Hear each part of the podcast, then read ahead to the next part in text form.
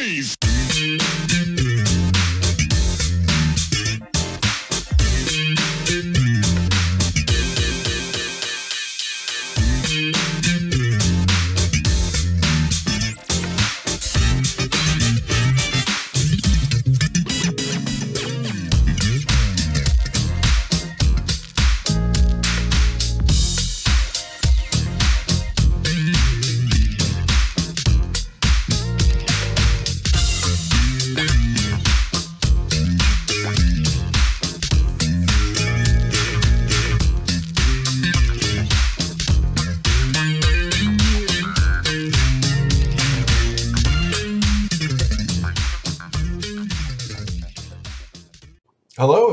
To another edition of Truth and Rhythm. Brought to you by FunkinStuff.net, this is the interview show that gets deep in the pocket with contemporary music's foremost masters of the groove. I am your host, Scott Dr. GX Goldfine, musicologist, creative arts journalist, and multimedia pro. Whether you're watching the video version of this show or the audio only podcast version, I thank you so much for your continued interest and support in this show. If you enjoy this programming, there are several ways to help support Truth and Rhythm, as well as contribute to further enhancements and expansion, plus get some sweet perks and rewards in the process. First, subscribe to the Funkin' Stuff channel on YouTube, which is where Truth and Rhythm lives, and be an advocate by spreading the word among fellow funk, jazz, and R&B music lovers. Second, join Truth and Rhythm's new membership program through Patreon, which features three tiers for truth believers, truth seekers, and truth crusaders. You can also submit a direct donation to the cause anytime at funkinstuff.net. At that site, which is loaded with awesome content, you can also purchase the book Everything's on the One, The First Guide of Funk. Shop for official Truth and Rhythm and Funkin' Stuff merchandise, and use the Amazon links for all of your online purchases, which allocates a percentage to this show. Sponsorship opportunities are available as well. Contact me directly at scottg at funkinstuff.net. For those of you who go the extra step in supporting the show, you have my heartfelt gratitude for allowing us to continue to shine the light on those special artists whose quest is to find truth in rhythm.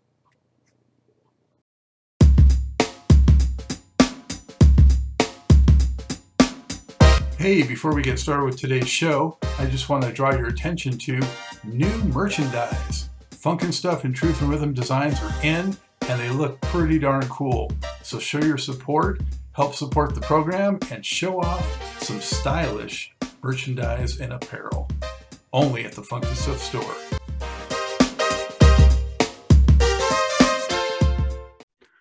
I'm delighted to welcome to the Truth and Rhythm Mothership R&B vocalist and composer Lynn Davis.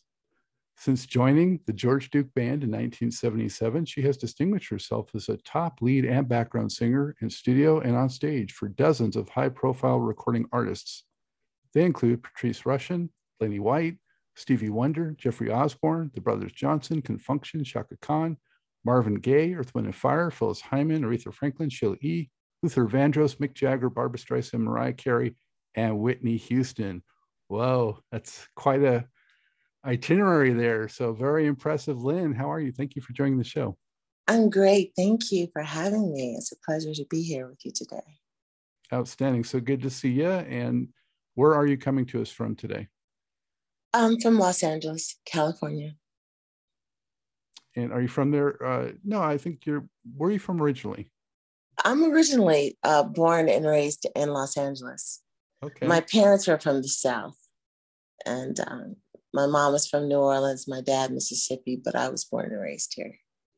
All right, I can dig it. I'm a native too. That's why I'm representing. Hey. yeah. Where'd you go to high school? Santa Monica.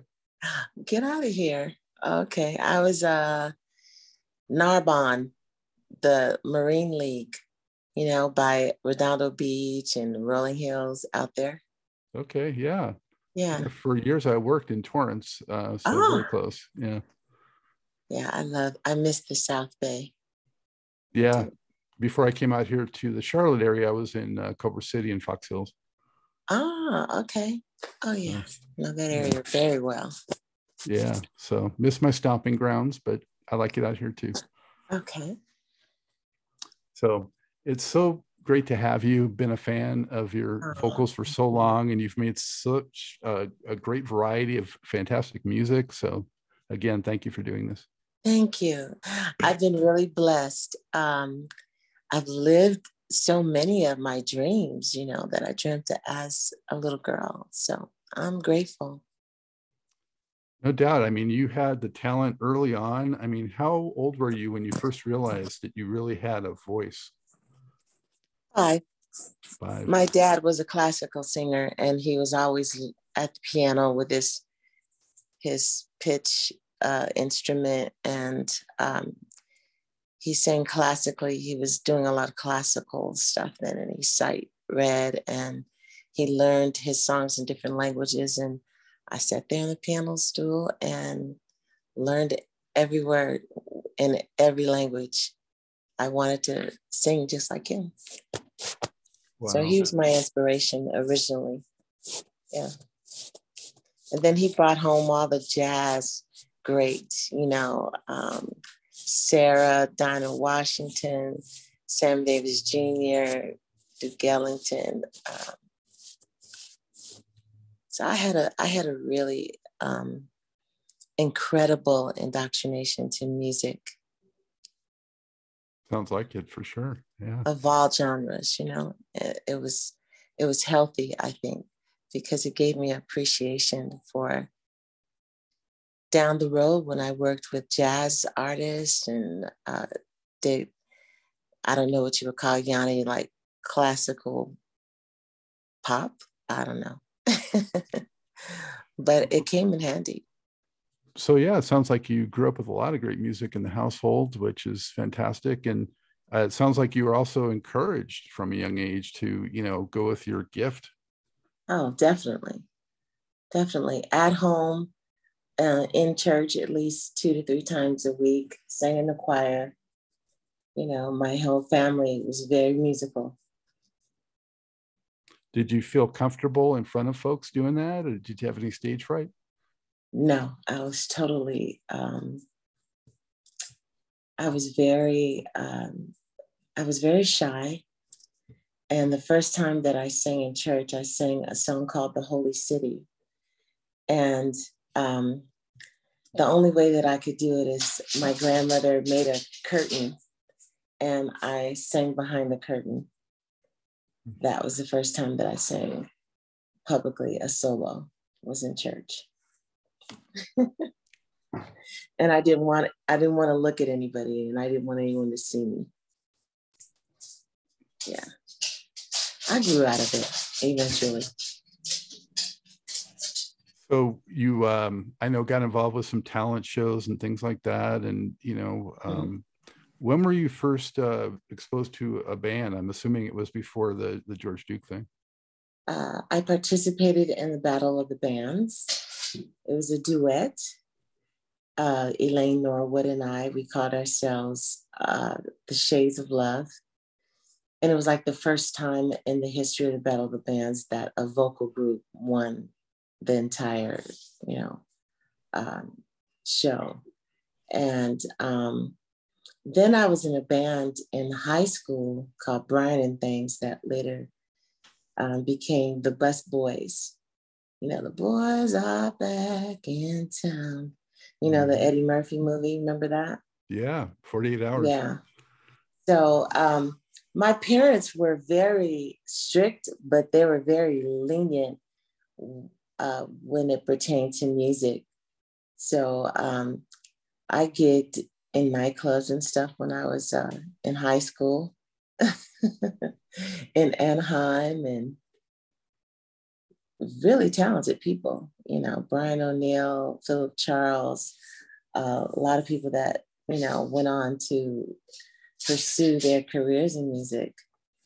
And um, from there, I went on to uh, USC. And I think the second year I started getting, you know, I always did auditionings, but I finally got that auditioning from George and started doing a lot of studio work. And it just blossomed from there. What was that audition like? I mean, Um, what did it consist of, and what was your first impression of George Duke? Well, I came home and my mom says, You have an audition with George Duke. And I called my bestie and I said, Is that the guy that did that song, Surely You Break? Surely you break my heart. And she said, Yeah. And I said, Oh my God, I love him. I love that song. I have an audition. So she went with me. Uh, there were, you know, slew of women um, there that particular day um, auditioning. And um, I felt very confident. I was prepared. This is what I wanted. This was my dream. And um, he was very kind. Um, he knew what he wanted. He, uh, it wasn't a regular auditioning. You know, he threw in a little Brazilian jazz, wanted to see if I could do that, ad libbing. Um, and it was very intimate. You know, it was Byron Miller and Ndugu, Leon Chancler, George, and myself, and about 50 other candidates in the room. And I just did my thing. Yeah. When did you find out that you had it? Well, as soon as I sang, you know, a lot of the other women, they they had already auditioned and I guess they were scoping out the competition. And I don't know, that was never my style. I never looked at it as a competition, you know? And so I auditioned and I went out of town. I went to San Diego. And a few days later, I got called um, to, I believe, the first studio session of a musical um, uh, encounter with George was in the studio, and I believe it was Raul de Souza, My Sweet Lucy's album. And that's when he realized that I was only like 17, 16 and a half, 17. And he said, You can't go on the tour with me. You can't go on this nightclub tour with me. You're too young. and uh, I didn't let him forget me, you know. I stayed in touch. He gave me his phone number and I used it. so how long did you have to wait then? Um, I it felt like about a year, a year and a half. And I maybe longer, I think a year and a half to two years. And I was well into college then at USC. And um, I asked my parents I he had me come and audition again, and um, I just kind of felt like it was my destiny. I there was no. I remember not feeling uncomfortable, feeling very at home, comfortable. Like this, this is it. This is the path. And um, I did a European. First, we went to um, Carnival in uh, Sao Paulo, Brazil, and it was the first time I was ever on a plane. And then we did a European tour. First time on a plane. Wow. That's a whirlwind. You know, you get, yeah, yeah, it was the whole amazing. thing. Yeah, it was pretty amazing. What year was that? What, what year was that, Lynn? Uh, 1978. Because I graduated from high school in 76 so I was well into almost my, my second year of college. And so I think it was about 1978 or 79, uh, uh, somewhere between 78 and 79. Yeah, I'm just trying to visualize where George Duke was with his albums then, because I know Dukey Stick that album. I forget I yeah, that was that was 78. Before. Yeah. So yeah. the first album that I did with him was Follow the Rainbow. Okay, yeah. So that's probably 79, yeah. Yeah, yeah. yeah. The orange yeah. cover. Yeah. Yes, yes, yes, yes. Yeah, great album. Oh man, he had uh you know, we were all crazy about uh Dukey Stick and um dance. Reach for it. Dun, dun, dun, dun, you know, and um it was amazing. It was amazing. It was it I couldn't I couldn't have asked for or prayed for a, a better introduction to the business. And And um, when I think back on it now, you know, it was really quite um, foundational in, you know, just how I moved within the business. And George helped me to establish myself, you know, to just by being affiliated with someone so incredibly talented. Yeah, he ended up mentoring so many people in the business, yeah. just great people. And, yeah, he really um, did. I saw the that group around 79, 80 at the Roxy in Hollywood. Oh, um, you were there at one of those shows, huh? Yeah. So were you at one of those shows? Were you there Are then? You kidding? Yes. All right. Absolutely. Yeah. And Stanley would come on stage and blow everybody away because he was so loud and stuff. yeah, yeah had, it was great. I, it was by, great. It was by, like a family, you know. It's like, come on, Stan, and yeah, those are the days yeah, it must have been just an incredible groove into oh, that yeah. band, you know. Were you there the night that George Clinton came up no. on stage and gave George a funk permit? no, I think I think uh, uh, George Duke was uh, at the Roxy, I guess, twice in that year. He was there in the spring, okay. and then in December when George came, Clinton was December. I went in the spring. Mm. So, yeah. Yeah. Darn it, I missed know, that. They didn't know George was so funky. uh, so he came up on stage and gave George a funk permit, like, oh, yeah, okay, reach for it, that's funky. Uh-huh. yeah, I had Byron on the show not too long ago, and oh. that was really ah. cool. Um, loved having him on because so many people still don't realize that he's the one playing on that, you know. Oh, classic. Classic. It was a classic solo. I mean, Ndugu and Byron were an integral, a very integral part of that sound, that funkiness. They they had George and Ndugu and Byron. They had magic. They had magic together, really. And Sheila E. too was part of that. Oh yeah, are you kidding? Oh yeah, definitely. Chelsea James, uh, Napoleon Murphy, I was just a new kid on the block, blending in, bringing what I had in to the pot, you know, stirring it up a little. what, what but it was like? already, it was already funky. It was, um,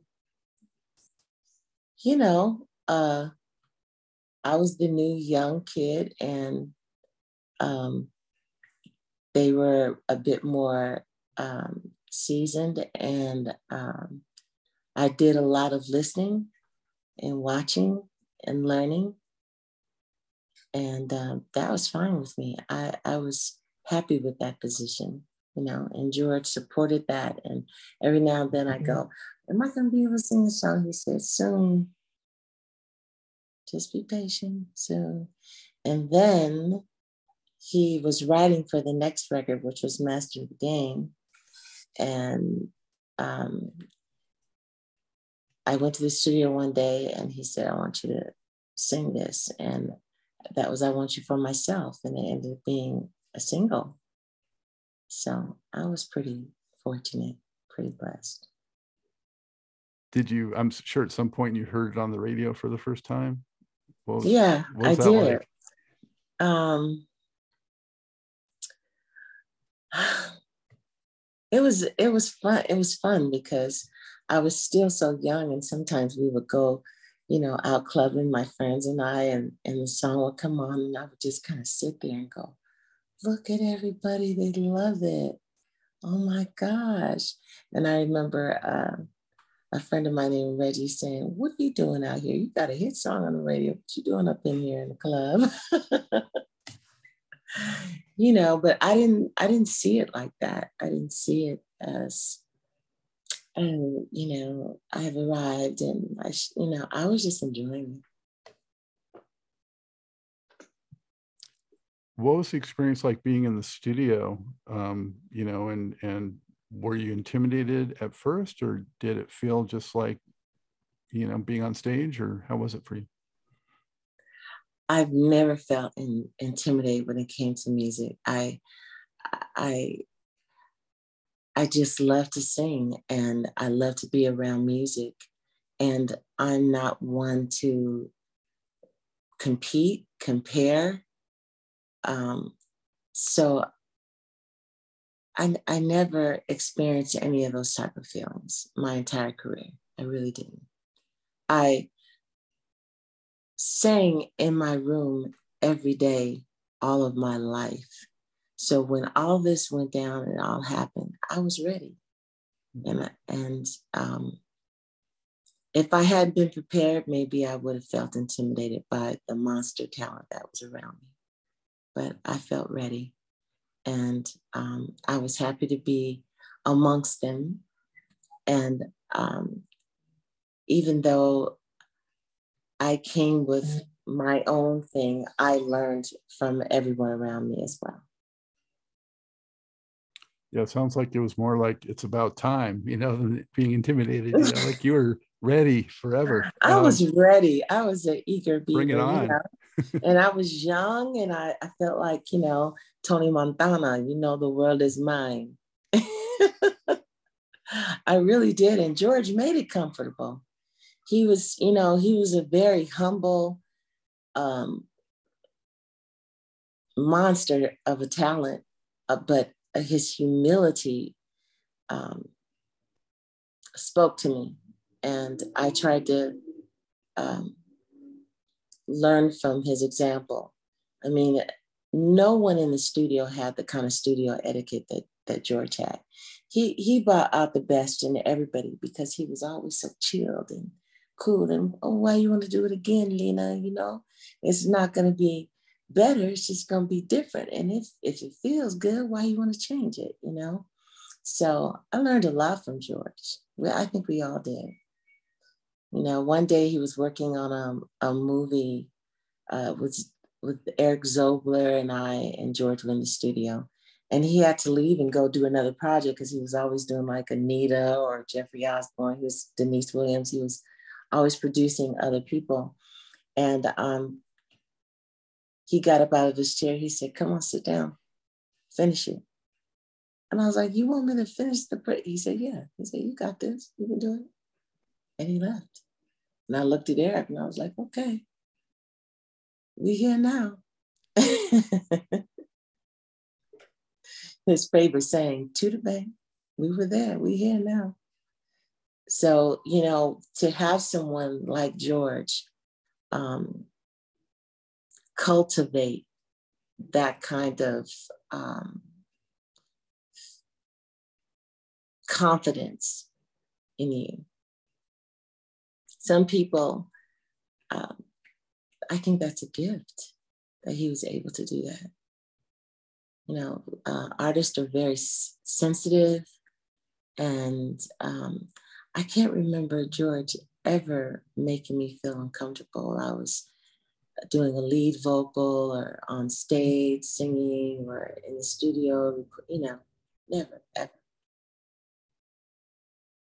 I, I think it speaks to that the fact that you look at his recording history and so many of the performers, you know, played with him repeatedly through the yeah. years, you know? Yes. His family. Yeah. It really, really was. I mean, Jeffrey loved him. Philip Bailey loved. I mean, there was, they were.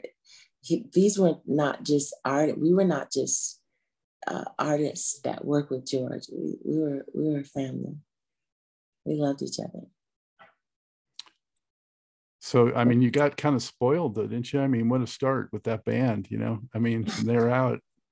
You, you could only maybe hope to match it, never surpass it. Well, he set a standard, and I took the standard with me, and I think that's why a lot of people um, did call me for, you know, um, more than once, you know, repeatedly, because I never looked at it as, I don't know if it was a good thing or not. I didn't look at it so much as a business. I was like, this is my gift and I'm sharing it. And I have a responsibility when people call me to give my best and even give my, my parents always said, you know, what makes a person special and excellent is that they always do more than what's required of them. you know, so, you know, I wasn't stingy with my gift and ideas. And some people took advantage of that, but mm. you know, we didn't really care. We were, we were having too much fun. You, you mentioned, Lynn, about those influences and the music that was playing when you were growing up. I also wanted to ask you, as far as singers, you know, who were the ones that you really looked up to and that you think influenced you in your style? Ah, Donny Hathaway, Aretha Franklin, Stevie Wonder, and the emotions. Those are my girls. They taught me how to cry and emote and the value of emotion and and, and and and conveying it you know that it wasn't all about oh i can sing the emotions you know they were just the bomb and believe it or not i loved a lot of the doo-wop groups you know mm-hmm. like the dramatics and the whatnots and the stylistics and and earth wind and fire you know I knew how to sing all of their licks. I knew the order of songs on their records. And Minnie Riperton, I can't leave out Minnie. She was major for me. Had uh, Wanda Hutchinson was on the show. She was just such a delight. Oh uh, yeah, yeah. they're so they're so genuine and authentic, and they're that's who they are. You know. Yeah. So I got was, to sing with Wanda, and it was amazing. It was amazing. It was amazing. It was, when was, when was? I got to sing with Wanda, you know, at her house like years ago mm-hmm. uh, with Wayne and Wanda. And um, you know how they've brought other people into the emotions thing and i i felt like they were trying to groom me into maybe doing that and you know i freaked out because i was like no way no way i want you guys to do the emotions thing there's only one emotions you know it's like for me there's only one real supremes you know i'm not a fan of bringing other you know no. I mean, I felt honored. It was great working with her those few days, and I learned some of the secrets and you know how they blend and how they phrase things and where they put the voices and who was singing what. I was really surprised, you know, and uh, they're just masters. They're masterful. She well, still they, they have they have that sibling connection too, so that mm-hmm. is that something that adds a little something extra. Yeah. You know, I listen to her and her daughters, and they're they're it's great. Yeah, yeah, they're still a bomb. The bomb and the DNA down. and the DNA for sure.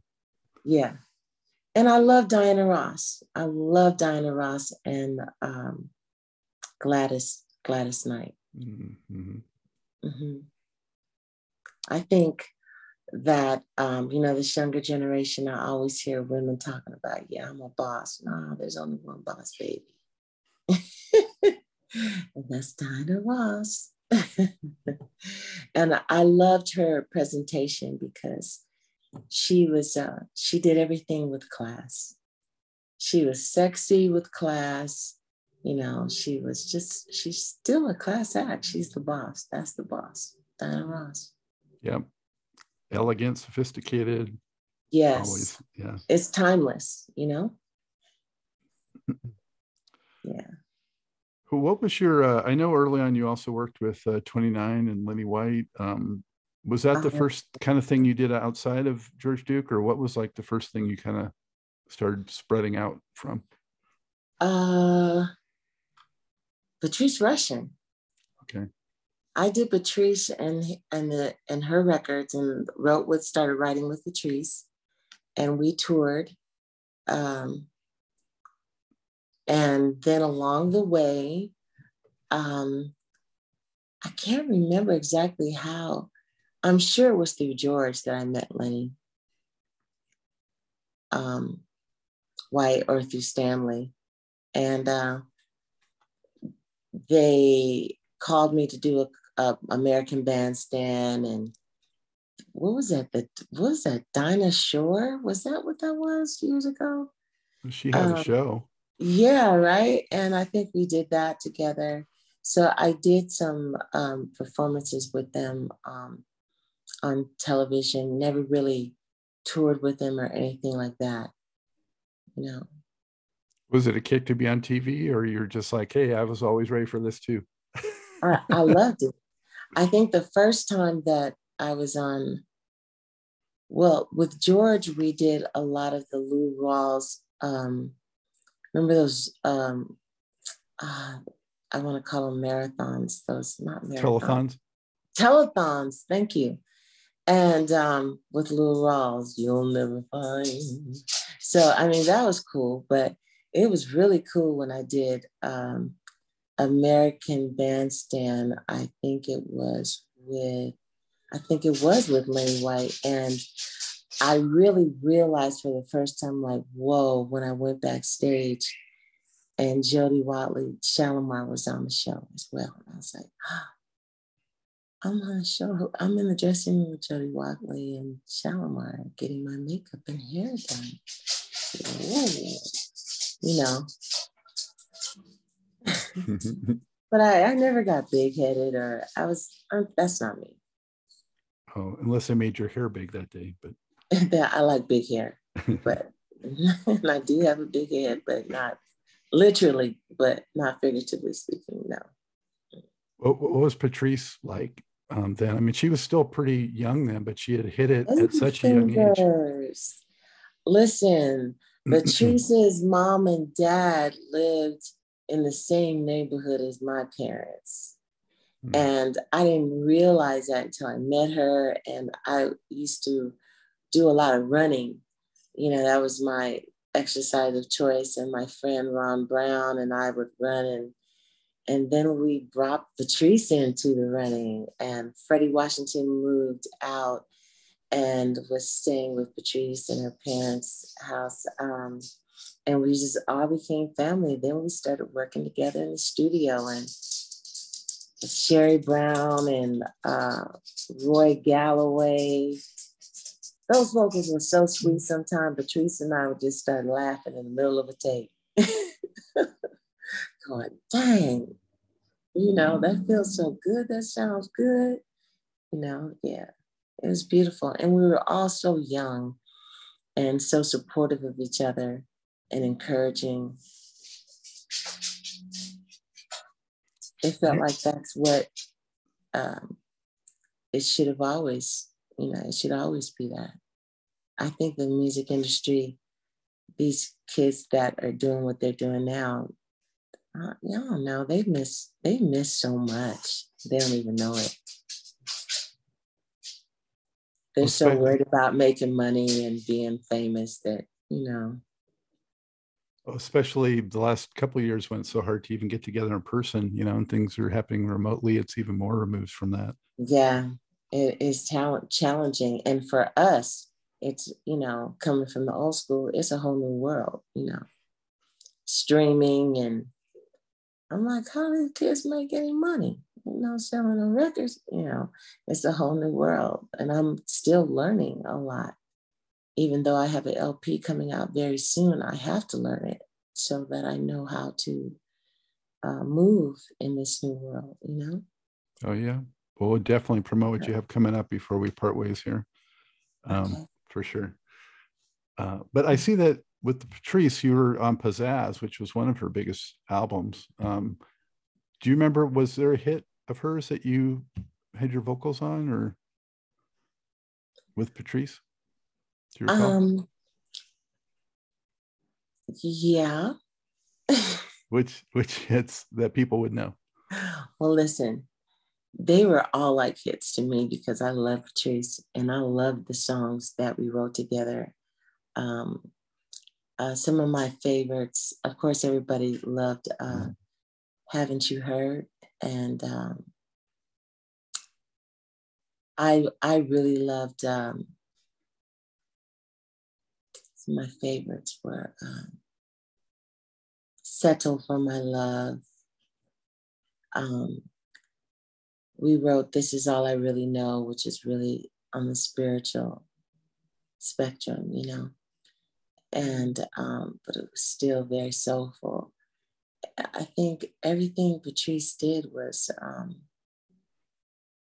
magical, and there was something very magical between Freddie Washington and her and the whole writing thing, you know, and Sheree Brown and myself, you know. Everybody had their little pocket of magic together, you know. And synergy was there. So um, I sang on all of those, most of those songs.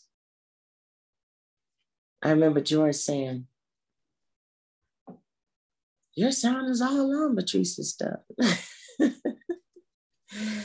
and I was like, Oh, really? You know, I never I never looked at it that way. But he was good with that, right? He was saying that's a good thing, not, hey, I, I want to keep that, right? George, yeah, I mean, he wasn't I think he was informing um, me of something that I wasn't aware of then, you know, and I became a lot more aware of the importance of your signature, your sound. Um, but I worked a lot and I did a lot of things because of that. Um, so I, I think that, you know, it was a double edged sword that he was saying, girl, you know, your sound all, you know, and also, wow, you know, your sound is out there now, you and Patrice, and you're all on her stuff, you're all on my stuff. And I worked for George for a couple of decades on all of his projects. So Lynn, do you get more fulfillment from doing a lead part or a background part, or it just depends, or what? Equally, I, I love singing background. I, I think there's an art to singing background, and I'm big on the blend and you know sounding like one voice as opposed to you know um, as a group, one voice, as opposed to being a solo artist. Like a lot of people really wanted to, I want to do my own thing and da da da. And I wanted to do it, but maybe not for the reasons that most wanted to do it. And then when I saw what the lifestyle would really be as a single artist, um, not to speak of the many um, obstacles, challenges involved um, when you're that young and you're a woman and a couple of Me Too situations and, um, you know, just uh, certain things that just come along with being in any business. Um, I, I wasn't too particular about, I, I didn't miss like not doing records and going out on the road. I mean, I think I missed a little bit of like doing a, a solo record, you know, but um, I started working on doing that um, with my brother. Love him, such a talented uh, man, Dennis McCoskey and Matthew Wilder. And I think by the time that we were working together, you know, so I had experienced so much in the business that really didn't sit well with me. You know, I, I would, my whole heart wasn't into it. Mm. But we're getting ready to release those songs. And let me tell you, a, a really good production, a really good song is forever. Thank you. Definitely. Ray Parker. Yeah, Ray Parker taught me that the importance yeah. of, you know, a solid song. Well, in talking about that, I mean, how did you develop your composition skills? I paid attention. You know, like um, Ray P would I was so young, you know, so around Ray Parker and Ollie Brown and those guys, you know, and George and and I saw how Ray created his songs. I he talked about the concept of, you know, what makes a, song special. Um, simplicity is beauty, and a hook that you know the average housewife would want to sing along to, and a story. And I was around people like uh, Patrice and George and Ray, and that were just incredible songwriters as well as producers and artists. And I paid attention, and I already had it in me. And um, to have someone like Patrice say, Hey, I want you to write this with me, you know, when you expect something from someone um, without them having to ask and it's already in them you you are saying to them you know yes i see it in you and let's do this and you can do this. That's that's so powerful you know. So um i'm grateful that i worked with a lot of uh, very talented heavyweight people who were very secure within themselves and didn't mind, you know, extending a hand.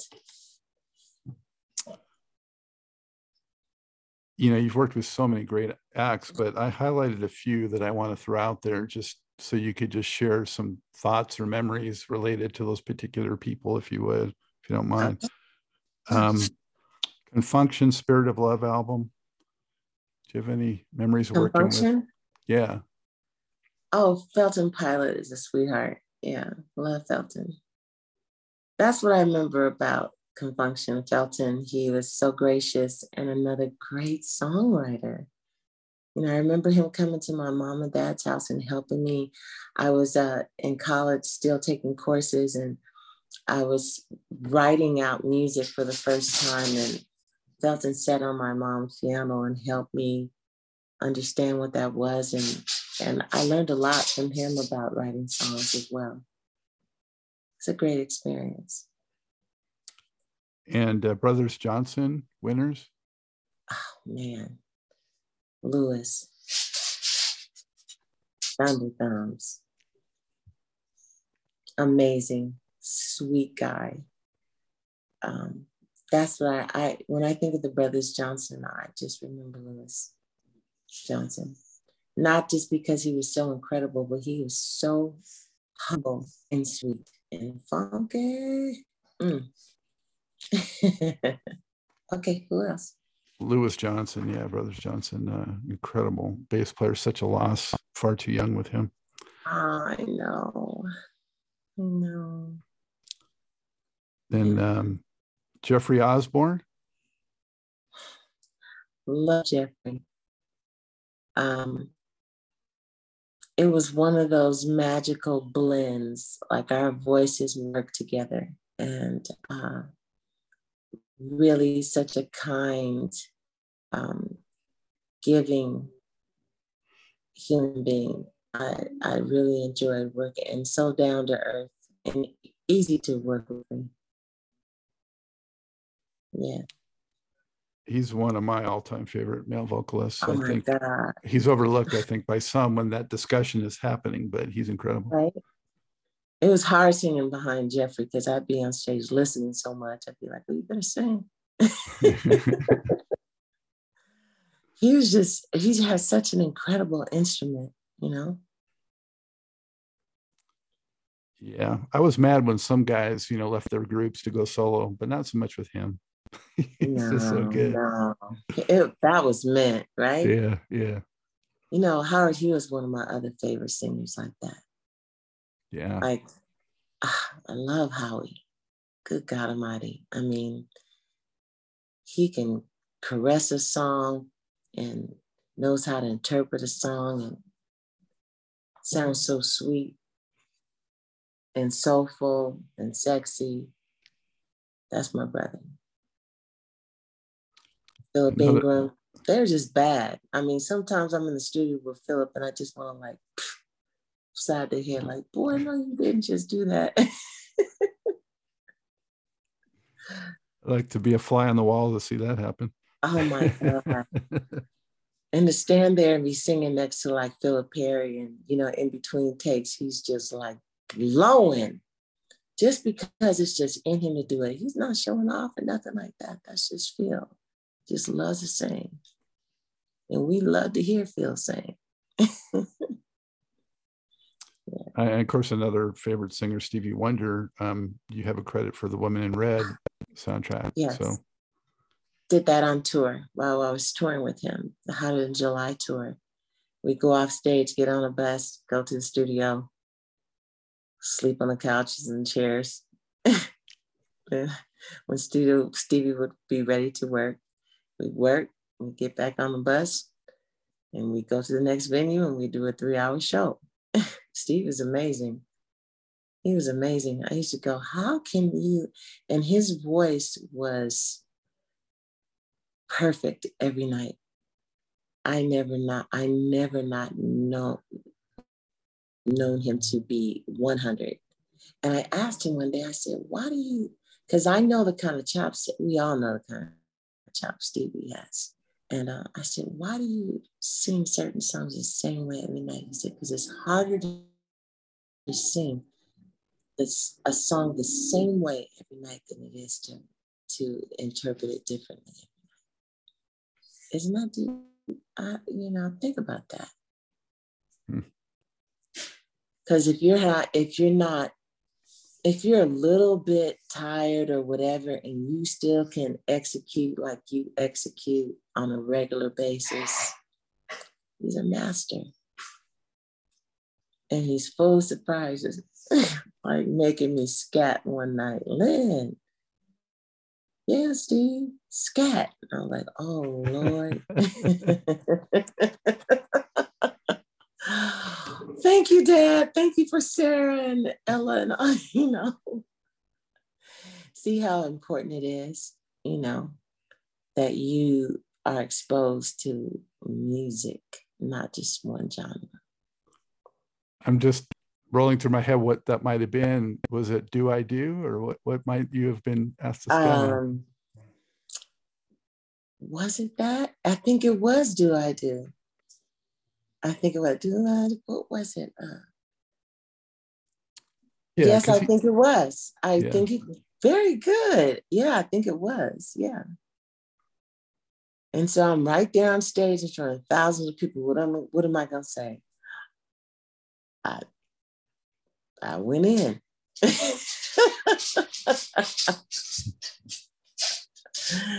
that was probably one of those times where I felt a little frightened you know, but it was a good fright. It was like, you better sing. Adrenaline was was flowing like right. a volcano. You, you, you, you better you better not mess this up. Did he like ever say good job or nice job or any feedback like that? Or well, this time Stevie said good job. Yeah, if if his head is moving, he's smiling. You good? You good? you know, it was enough that he asked me to sing with him. So I didn't need his constant. That was that was validation, you know, from God that Stevie Wonder asked me to sing with him. Are you kidding me? He didn't have to say anything else ever. And I sang a duet with him as well. Come on. Doesn't wow. take much for me to be grateful. Did, did you have any crossover on the tour with Marva King? Marva, I've sung with Marva in the studio, but not on tour with Stevie. It was uh, Wendy Barnes, Alex Brown, Susaye Greene, and I. So we came after the great Shirley Brewer and Deniece Williams, that whole, you know, Michael Sembello. Oh my God. Wonder Love. Yeah. Yeah. To me, that's like, oof, classic Wonder Love, you know? And um, I did one tour with him and then I just moved on. There's much more to this great Truth and Rhythm interview. Just continue on to the next part of the episode. Also, be sure to subscribe to this channel. If you've already done so, please share it with friends. And become a member by joining Truth and Rhythm on Patreon or consider donating at funkinstuff.net. Thank you very much.